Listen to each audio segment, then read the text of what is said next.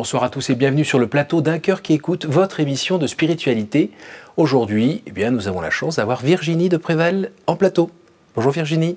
Bonjour Cyril. Merci d'être venue. Vous êtes venue avec quelque chose que vous allez nous montrer tout à l'heure. Euh, vous êtes mère de famille, vous avez la quarantaine. Je crois qu'il y a sept enfants avec vous.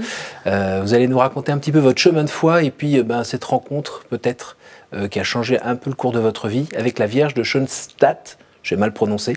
Euh, mais juste avant, je vous prie de nous lire un extrait de texte de votre choix. Voilà, alors j'ai choisi le, le psaume 22, le bon pasteur. Moi, je trouvais que ça faisait pas forcément très stylé. J'ai essayé de chercher autre chose, mais à chaque fois, j'avais psaume 22, psaume 22.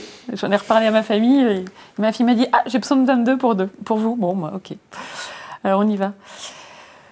Il y avait mon berger, rien ne me manque. Sur des prés d'herbes fraîches, il me fait reposer. Vers les eaux du repos, il me mène. Il y refait mon âme.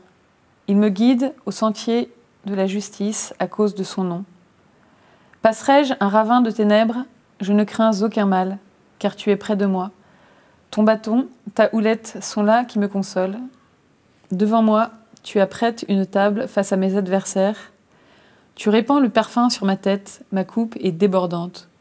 Oui, grâce et bonheur me pressent tous les jours de ma vie. Ma demeure est la maison de Yahvé en la longueur des jours. Vous avez besoin d'être câliné comme ça et rassuré par le bon Dieu? Exactement. Et c'est vrai que je suis souvent tombée à des moments importants de ma vie sur, euh, sur ce psaume. Donc euh, voilà, je pense que surtout quand je lui dis euh, Au secours Seigneur, j'ai peur et j'ouvre ma Bible, je tombe quasiment toujours dessus. Alors vous êtes illustratrice de profession, comment vous illustrez ça?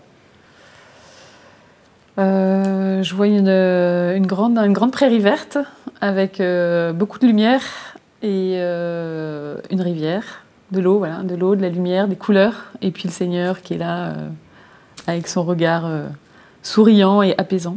Et vous êtes dedans ou pas? Ah oui, ah oui, oui. Je... Sous quelle forme? Vous courez avec les cheveux comme ça ou vous êtes une biquette Ah non, je suis moi et il met ses mains sur ma, sur ma tête en fait. Vous l'avez toujours su là que le Seigneur était présent dans votre vie, à côté de vous, depuis que vous êtes enfant? Oui, Vraiment, ouais. Qu'est-ce qui vous a appris ça? Une grand-mère, une maman? C'est ma famille. J'ai eu la chance d'être baptisée tout bébé et puis euh, après de, franchir des marches d'un escalier qui, me mènera euh, jusqu'à lui. Donc c'est des écoles euh, catholiques, c'est les scouts, c'est tout ça? Oui, mes parents ont vraiment pris soin de nous mettre dans des écoles vraiment catholiques, des scoutismes et catéchismes. Euh, vraiment pour vraiment nous donner le, maximum pour qu'on puisse vraiment avoir une, une foi euh, profonde et vivante. Est-ce que vous avez senti des moments où euh, tout d'un coup des marches ont été gravies un peu plus vivement Je sais pas, on pense souvent à la première communion ou, ou d'autres moments comme ça? Oui, alors bah, j'ai une marche quand même importante dans le scoutisme, vraiment, où j'ai vraiment eu l'impression que bah, c'était une, partie, une façon très concrète de vivre ma foi, que c'était le moyen de, ouais, d'être plus sain, de, de, progresser dans ma foi et puis euh, vis-à-vis des autres, quoi, d'être plus aimant. Et après, euh, à oui, les sacrements, mais j'ai pas souvenir que les sacrements, mais vraiment, euh, ça a été, c'est forcément des moments forts, mais je mhm. j'ai pas eu d'illumination à ce moment-là. C'est plus à l'âge adulte ensuite que j'ai vécu des, des, marches et des, des, conversions, on va dire. Oui, parce que vous n'avez pas eu spécialement de crise de foi, de vous avez tout envoyé balader à l'adolescence ou autre, si? Non. Non. Je, sais que ça fait stylé de dire qu'on a perdu la foi et qu'on l'a retrouvée, mais mm. moi, non, j'ai toujours eu la foi. Non. Prenez soin de vos affaires. Euh, un peu, voilà, marche après marche, marche d'avance. et finalement, le Jésus que vous priez quand vous aviez 4-5 ans et celui que vous priez aujourd'hui, vous le connaissez différemment? Bah, J'ai l'impression déjà de mieux le connaître, beaucoup mieux, mhm. euh, de l'aimer beaucoup plus, et puis que euh, ouais, ça peut-être à son image, euh, enfin la façon dont je lui parle est beaucoup plus simple et directe. Et oui, elle a changé parce que je trouve que c'est vraiment quelqu'un d'abord qui nous aime et qui m'aime et qui me permet de, m'abandonner beaucoup plus à lui. Voilà, je pense qu'il veut vraiment notre bonheur dès aujourd'hui. Alors chez les êtres humains, c'est pas toujours facile. quand quelqu'un dit je vous aime, on a envie de preuves. Euh, vous, vous avez des signes de son amour? Oui, ben, comme, comme c'est dit dans le psaume, en fait, euh, il est tout le temps là et c'est vrai que je trouve qu'il m'a quand même gâté. Moi, déjà, j'ai eu la chance de rencontrer mon mari euh, assez jeune, je me suis mariée à 20 ans. Après, on a eu sept enfants, voilà, qui, qui sont vraiment un vrai bonheur. Mhm. Et je le sais particulièrement parce que avant d'avoir de, notre fille aînée sur la terre, j'ai vécu, j'ai fait trois fausses couches. Donc on a vécu une période assez difficile que d'abord, euh, c'est difficile de perdre euh, des enfants. Voilà, on a plein d'espérance. En bas âge Enfin, bah, je veux dire, les premiers mois euh, Oui, dans les premiers mois, voilà. Tout ça sur, le, sur une année. Et puis après, on se dit, mais est-ce que je vais avoir la chance d'avoir des enfants après? Et du coup, c'est vrai qu'on apprécie vraiment, après chaque enfant, tous ceux qui viennent comme un véritable cadeau du Seigneur. Donc voilà, ça, c'est vraiment les, les, premières preuves de... Ça a été un petit temps de, de désert, de doute quand même, cette première année? J'ai pas du tout douté de, ma foi, mais euh, je, me, je me rappelle la pas. La question pourquoi Dieu, euh, on vit ça alors que on essaye de vivre dans ton plan? Euh, Pourquoi tu nous fais ça? Vous n'avez pas eu des réactions de ce genre-là? En fait, c'était il, y a, il y a 28 ans, je me rappelle plus de. de je pense pas m'être révoltée en disant. Puis surtout maintenant, je dirais plus jamais pourquoi tu m'as fait ça, parce que je pense que c'est pas lui qui nous fait ça, au secours. Mhm. Mais, euh, mais oui, voilà, je me rappelle d'un prêtre qui m'avait dit à ce moment-là, mais un jour vous comprendrez euh, pourquoi vous avez vécu cette épreuve. Et c'est vrai que bah, du coup, on a pu vraiment apprécier tous les enfants qu'on a eus. Jamais j'ai dit euh, c'est trop ou c'est voilà. Puis quand eux-mêmes ont des épreuves, que bon, tout simplement l'épreuve de la vie quotidienne parfois un peu fatigante, ouais, ça nous permet de voilà. Puis peut-être d'accompagner aussi, de donner un peu d'espoir et d'espérance à des personnes qui vivent la même chose en disant ben tout est possible. Et votre mari, a pu suivre aussi ce chemin euh, de foi tout au long de votre vie? C'est pas euh, vous vivez votre foi dans votre côté et puis lui de, son côté? Non, c'est vrai qu'on avance euh, ensemble, à chacun notre rythme, on est différents. C'est un cadeau aussi de ne pas vivre ça tout seul. Oui, c'est vrai que merci Seigneur. Et les enfants C'est le côté transmission alors tous nos enfants, euh, pour l'instant, grâce à Dieu, ont la foi. Alors une foi qui peut être vraiment différente de la mienne. Moi, je suis assez, euh, j'aime bien partager. J'ai un trésor, j'aime bien le partager. Mhm. j'en parle beaucoup et c'est vraiment le, cœur de ma vie. Ils sont peut-être euh, parfois plus discrets ou le vivent d'une manière différente. Puis il y a encore des petits, donc on ne sait pas. Voilà, ils sont jeunes encore. Donc, mhm. Mais ouais, pour l'instant, c'est. Est-ce que vous vous souvenez du moment où, dans votre foi, qui était peut-être une foi d'enfant, qui s'inscrit dans celle de ses parents, où on est plus peut-être dans la, dans la religion, le, les rendez-vous, les actes. Euh. Est-ce que vous avez le souvenir d'être passé quand même à un moment un, peu au-dessus dans, dans, une foi euh, euh, complètement assumée d'adulte Je ne sais pas comment dire, c'est... Oui, la gratuité? Bah, je pense en fait que le Seigneur a utilisé ma vie pour me faire grandir. Donc le fait d'avoir épousé un, marin m'a fait beaucoup bouger. Mhm. Donc euh, Toulon, Brest, euh, Nouméa, les îles, etc. Et à chaque fois, j'ai eu l'impression qu'il avait euh, transformé quelque chose dans ma vie. je me rappelle que lorsque nous étions à Brest, je me, rappelle très bien d'un moment où j'étais à la paroisse et j'avais l'impression qu'il y avait que des gens comme moi. Et je dis, non, mais moi, Seigneur, s'il y a que des gens comme moi qui ont la foi, mais en fait, à un moment, ça va s'arrêter. Il faudrait que ça. J'aimerais bien aller plus loin. Et après, nous sommes partis. Aller plus loin pour progresser dans votre foi euh, oui, non, mais euh, j'avais envie de, rencontrer des gens qui étaient vraiment différents de moi, parce que finalement, jusqu'à jusqu'à maintenant, j'avais plutôt évolué dans un milieu qui m'était euh, un peu similaire. Mhm. Et j'avais vraiment envie. Donc on est parti en Nouvelle-Calédonie et là j'ai rencontré, euh, je me rappelle d'une amie qui n'était euh, pas pratiquante mais qui était euh, musulmane dans une autre confession et qui était vraiment un amour. Je me suis dit mais waouh cette fille elle est vraiment hyper sympa et moi qui qui vraiment suis dans la religion de l'amour j'ai l'impression d'être beaucoup moins dans l'amour qu'elle. Et puis là-bas il, a valu prendre vraiment sa foi. Enfin on peut très bien profiter des îles et vivre une fête perpétuelle pendant trois ans. Mhm. Donc vraiment me dire bah, maintenant ma, ma foi je, je, la prends vraiment à bras corps. Et aussi euh, se rendre compte que bah, c'est pas toujours aussi facile qu'en France où on a la messe euh, au bout de la rue. Voilà, il y avait des, îles où ils n'avaient pas tout le temps la messe, donc j'ai rencontré pas mal de, de voilà. Enfin, ça m'a permis vraiment d'avoir une foi plus large, de rencontrer d'autres façons de la vivre, et euh, ça c'était vraiment génial. Et après, quand on est revenu euh, dans, le diocèse de Toulon, bah, le, notre curé et puis aussi Monseigneur nous a proposé de faire partie d'une grande mission. Et du coup, voilà, on a pu vraiment évangéliser. Et ça, c'est une grande étape. Vous évangélisez comment? Bah, je parle de ma foi, tout simplement, mais je dis pas, tiens, là, je vais évangéliser maintenant de 18h à 20h. C'est-à-dire que si je vais à la boulangerie ou avec mes voisins, mes amis, bah, je parle de Jésus.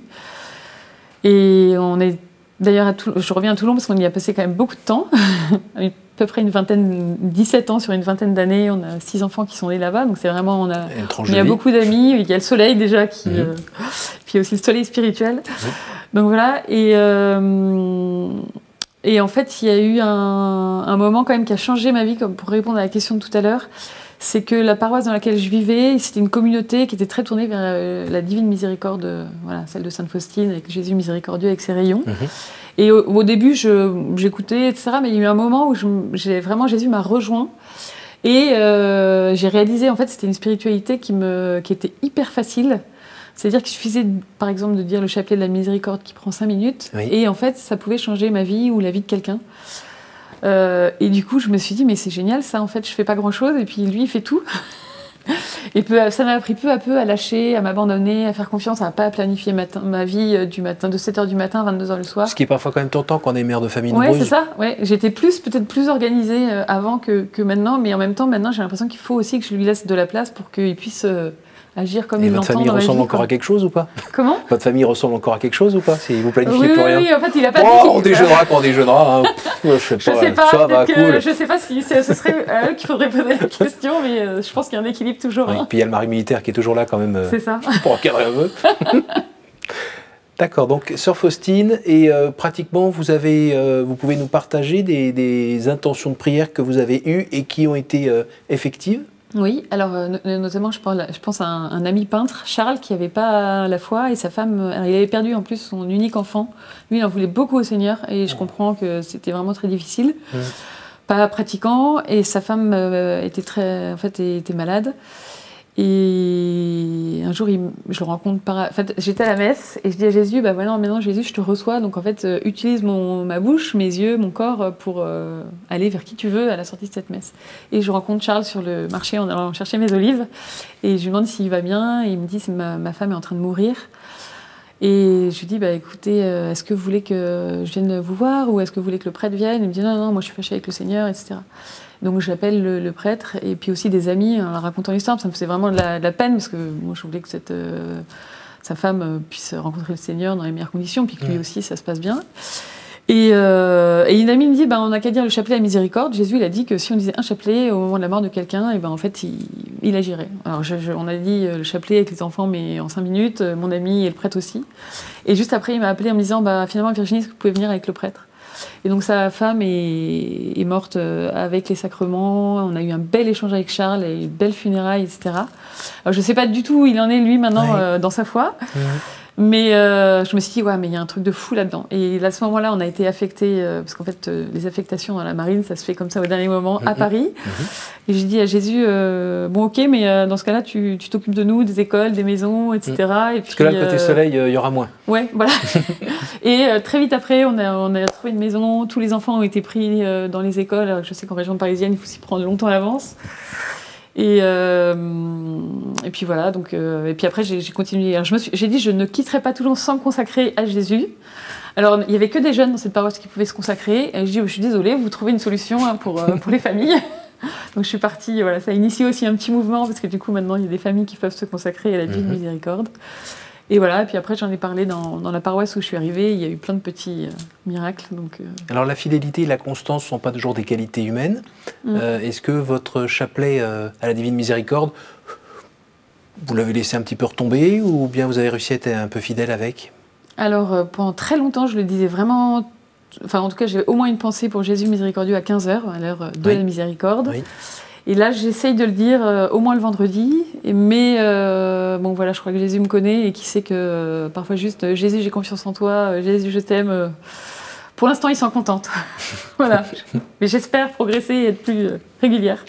Alors, vous êtes venu non pas avec une guitare, un ukulélé de Nouméa ou autre, ce que je vois moi d'ici de profil, mais de quoi s'agit-il? Voilà, bah en fait, la, suite de, mon aventure avec Jésus miséricordieux, ce qui m'a fait beaucoup de cadeaux, mais le plus grand cadeau qu'il m'ait fait, c'est sa maman, que je connaissais bah, parce que je suis catholique et qu'on m'avait appris à réciter euh, des jours Salut Marie, etc. Mais j'avoue que je suis assez fantasque, j'ai toujours 50 idées en tête et le chapelet, ça m'ennuyait énormément. Et puis la Vierge Marie, je me dis, bon, j'ai rien contre, contre elle, hein, pardon Marie, mais, euh, mais en fait, c'est vrai que je ne voyais pas l'intérêt, que je pensais qu'on pouvait aller directement à Jésus. Et euh, j'avais quand même repéré que les, grands saints passaient tous par la Vierge Marie, donc je me suis dit, il y a un truc derrière ça. Et je me rappelle d'avoir fait souvent cette prière à Jean-Paul II en me disant, bah, fais-moi découvrir ta mère, et, enfin la mère, et fais-moi euh, aimer le chapelet, etc. Il y, avait Cana quand même qui était un signal euh, pas mal aussi, de Jésus et d'elle, où on sent que Jésus l'écoute bien et à partir de ce moment-là va agir pour ce miracle. Oui, c'est vrai. On se dit peut-être que bon, C'est vrai, mais à ce moment-là, c'était plutôt intellectuel que, que concret. Puis vous n'aimiez pas le vin à l'époque, donc. Je suis femme de marin, hein. on aime bien les bonnes choses. le rhum plutôt. Il n'y a pas de liste, enfin bon, bref. et, euh, et, en fait, il m'a fait découvrir cette, euh, sa mère, justement, pour répondre sans doute à, à, ma demande intérieure de mieux la connaître. Et on, a, on a fêté nos 20 ans de mariage. Alors, on devait aller à Medjugorje. Euh, et puis en fait, au dernier moment, euh, parce qu'on fait beaucoup de choses au dernier moment, euh, il manquait des passeports qui n'étaient pas à jour, donc on nous a conseillé de ne pas y aller. Et on a quand même fêté dignement notre anniversaire. On a eu notamment une messe à Sainte-Anne-d'Orée. Et puis au mmh. dernier, encore une fois, au dernier moment, on a écrit une petite prière de consécration à Marie, au sein qu'on aimait bien. Puis on s'est dit, tiens, elle est sympa cette, cette, prière, on va la dire pendant neuf jours. Et le neuvième jour, on a une amie qui a débarqué avec cette Vierge, qui est la mère trois fois admirable de Schoenstatt, qui est une mère pèlerine qui passe de de foyer en foyer, de, personne à personne, de famille à famille. Et on a tout de suite senti qu'il y avait euh, quelque chose d'assez fort par cette présence. Moi, j'avais jamais reçu de, vierge pèlerine, donc je ne sais pas trop mhm. comment il fallait faire.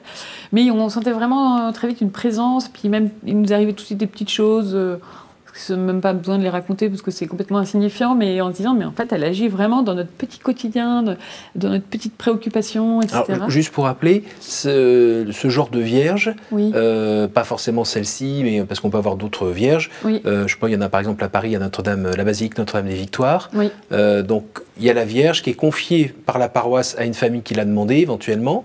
La famille l'emmène chez elle et pendant une semaine prie pour les intentions de la paroisse et aussi de sa famille évidemment. Et puis ensuite la ramène. Donc l'idée c'est d'être tous ensemble, de, faire une communauté euh, paroissiale euh, ou de chrétiens pour prier ensemble la Sainte Vierge.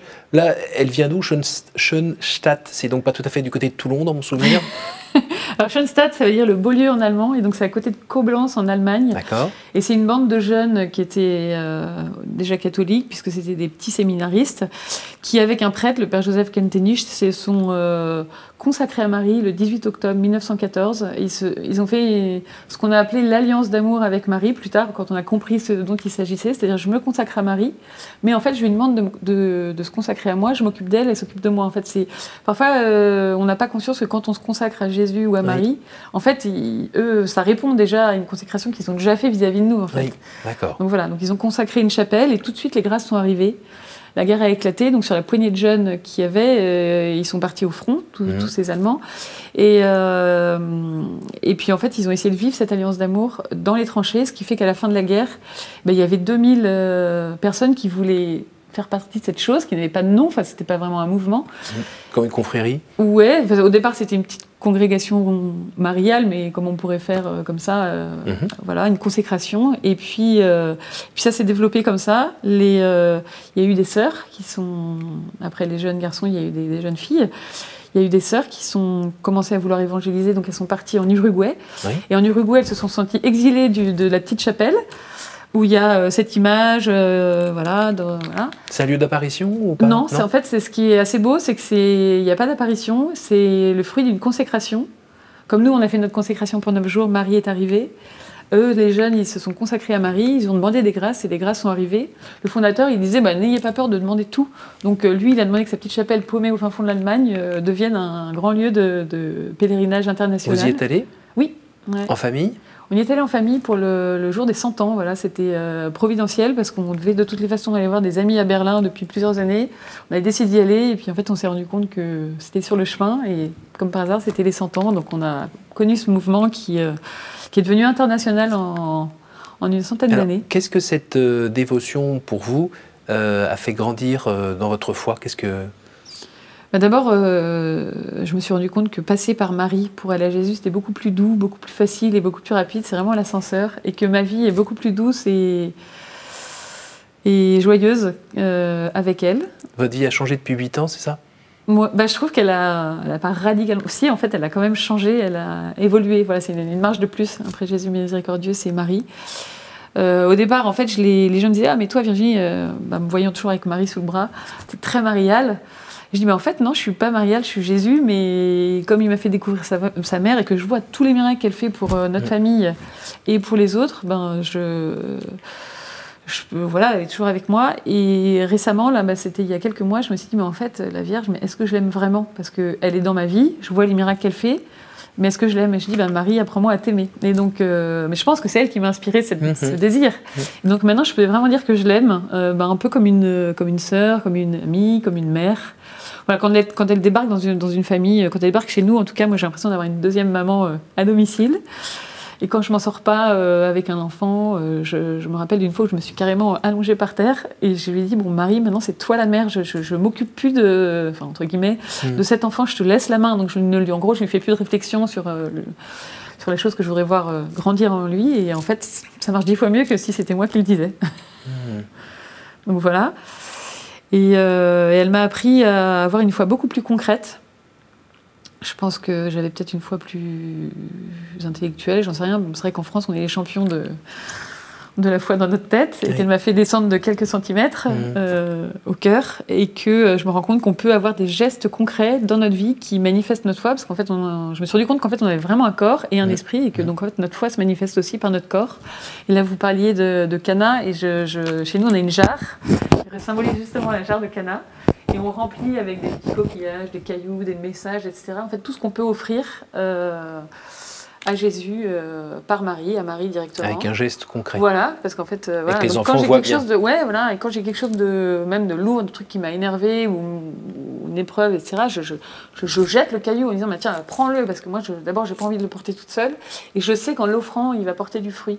En fait, je me suis rendu compte que n'importe que tous les instants de ma vie pouvaient être offerts. Mhm que même quand je priais, je pouvais ensuite l'offrir et que ça porterait encore plus de fruits. Bon, enfin, bon, ça, de toute façon, c'est le message de l'Église, mais ça me l'a rendu très, très vivant et très ça, concret. Ça veut dire que, le, entre guillemets, le niveau de dialogue que vous avez avec la Sainte Vierge, c'est euh, vous lui offrez, euh, vous lui partagez vos soucis. Et elle, sa façon de répondre, c'est pas euh, eh, écoute Virginie, il faut qu'on cause deux minutes. C'est plutôt en vous donnant de la paix, en vous permettant d'entrevoir des solutions, ou bien en voyant son action moi, j'ai un peu les trois à la fois. En fait, c'est vrai que j'ai l'impression que du coup, je suis, suis pas seule, que je ne je fais rien sans elle, en fait, mhm. mais que elle, elle fait rien sans nous. Et que en fait, je lui suis, enfin, elle m'est nécessaire maintenant dans ma foi, mais euh, je pense aussi qu'elle euh, veut que je sois, je lui sois aussi. Euh, voilà, ce que je dis toujours, c'est qu'elle n'a pas de jambes et que moi, je suis ses jambes et un peu son haut-parleur. Est-ce que vous l'avez de temps en temps un petit peu oublié ou négligé parce qu'on est des êtres humains et que notre fidélité est toujours mise un peu à l'épreuve euh, non, elle, j'avoue que en fait, elle est de plus en plus présente dans ma vie. Alors là, c'est la forme de la Vierge Shunsat, mais ce que je trouve beau, c'est qu'elle m'a fait découvrir aussi tout ce qu'elle est. Déjà, elle m'a fait découvrir euh, tous ces lieux, beaucoup de lieux d'apparition. Je me suis dit, bah, en fait, elle est à chaque fois habillée différemment. Euh, selon les époques. Mhm. Et le message est différent parce qu'il s'adapte et qu'elle est comme une maman qui agit par petites touches. Et que, en fait, si on met toutes ses apparitions, tout ce qu'elle a dit euh, dans un album photo, dans un livre, on a une vision un peu plus euh, globale, de ce qu'elle, complète de ce qu'elle est. Et voilà, elle m'a fait vraiment découvrir que c'était. il y a autre chose, ce que j'aime bien, c'est qu'elle m'a fait découvrir que c'était pas que la maman des catholiques, quoi. C'est la maman de tous les hommes, quoi, de toutes les générations, et qu'elle est vraiment la, le cœur qui écoute, justement. Alors, je suis en train, non pas de me fabriquer un, éventail, mais plutôt euh, de préparer euh, cette séquence, puisqu'on arrive à la fin de l'émission. Est-ce que vous pourriez me dire un chiffre entre 1 et 13, s'il vous plaît? 3. Quelle est la dernière fois où vous avez reconnu l'action du Christ dans votre vie? Euh, il agit assez souvent. Donc, euh, bah, la dernière fois, c'est quand j'avais demandé à Marie de m'inviter euh, dans un sanctuaire à Garabandal et à Medjugorje. J'ai vu un film sur Jésus, miséricordieux, où on nous apprend l'abandon. Je dis bon, bah ok, Jésus, tu gères. Et le lendemain, j'ai une amie qui m'a dit ben, si tu veux, euh, j'y vais. J'ai une place pour moi dans, dans mon avion pour toi et ta fille. Et dans la foulée, quelqu'un m'a appelé en me disant euh, bah, En fait, la Vierge vous invite à Medjugorje, le dernier pèlerinage qui est organisé, parce que c'était en, temps de, en, ce moment. Euh, il y a une place qui vient de se libérer. Donc voilà. D'accord. Donc le, la, présence de la Providence dans votre vie quotidienne, ça, vous connaissez? Oui. Entre 1 et 12 12. Quelle est la pire idée fausse que l'on se fait sur Dieu selon vous? À la pire, ce serait, ce serait de croire qu'à chaque fois qu'il nous arrive quelque chose de difficile, une épreuve, ce serait lui le responsable. Alors que c'est archi faux, il nous aime, il veut notre bonheur euh, tout de suite et pour l'éternité. Et une dernière, entre 1 et 11 1. Si vous pouviez revenir en arrière et changer quelque chose dans votre vie, que feriez-vous? Oh là là, la question piège là. euh... Je changerai rien, je crois. Merci Virginie. Merci d'être venue euh, en plateau nous, partager ce qui vous fait vivre, ce chemin de, foi, partager avec votre mari, vos enfants, et puis un peu plus avec la Sainte Vierge euh, ces dernières années, depuis 8 ans, la Vierge de Schoenstatt. Je l'ai. Merci euh, beaucoup et merci à vous tous pour votre fidélité. Si vous voulez voir le travail de, de Virginie, n'hésitez pas à aller sur la page dont l'adresse s'indique en bas de l'écran. Merci pour votre fidélité. Ce programme, vous le retrouvez sur notre site www.ktotv.com. Et moi, je vous dis à la semaine prochaine.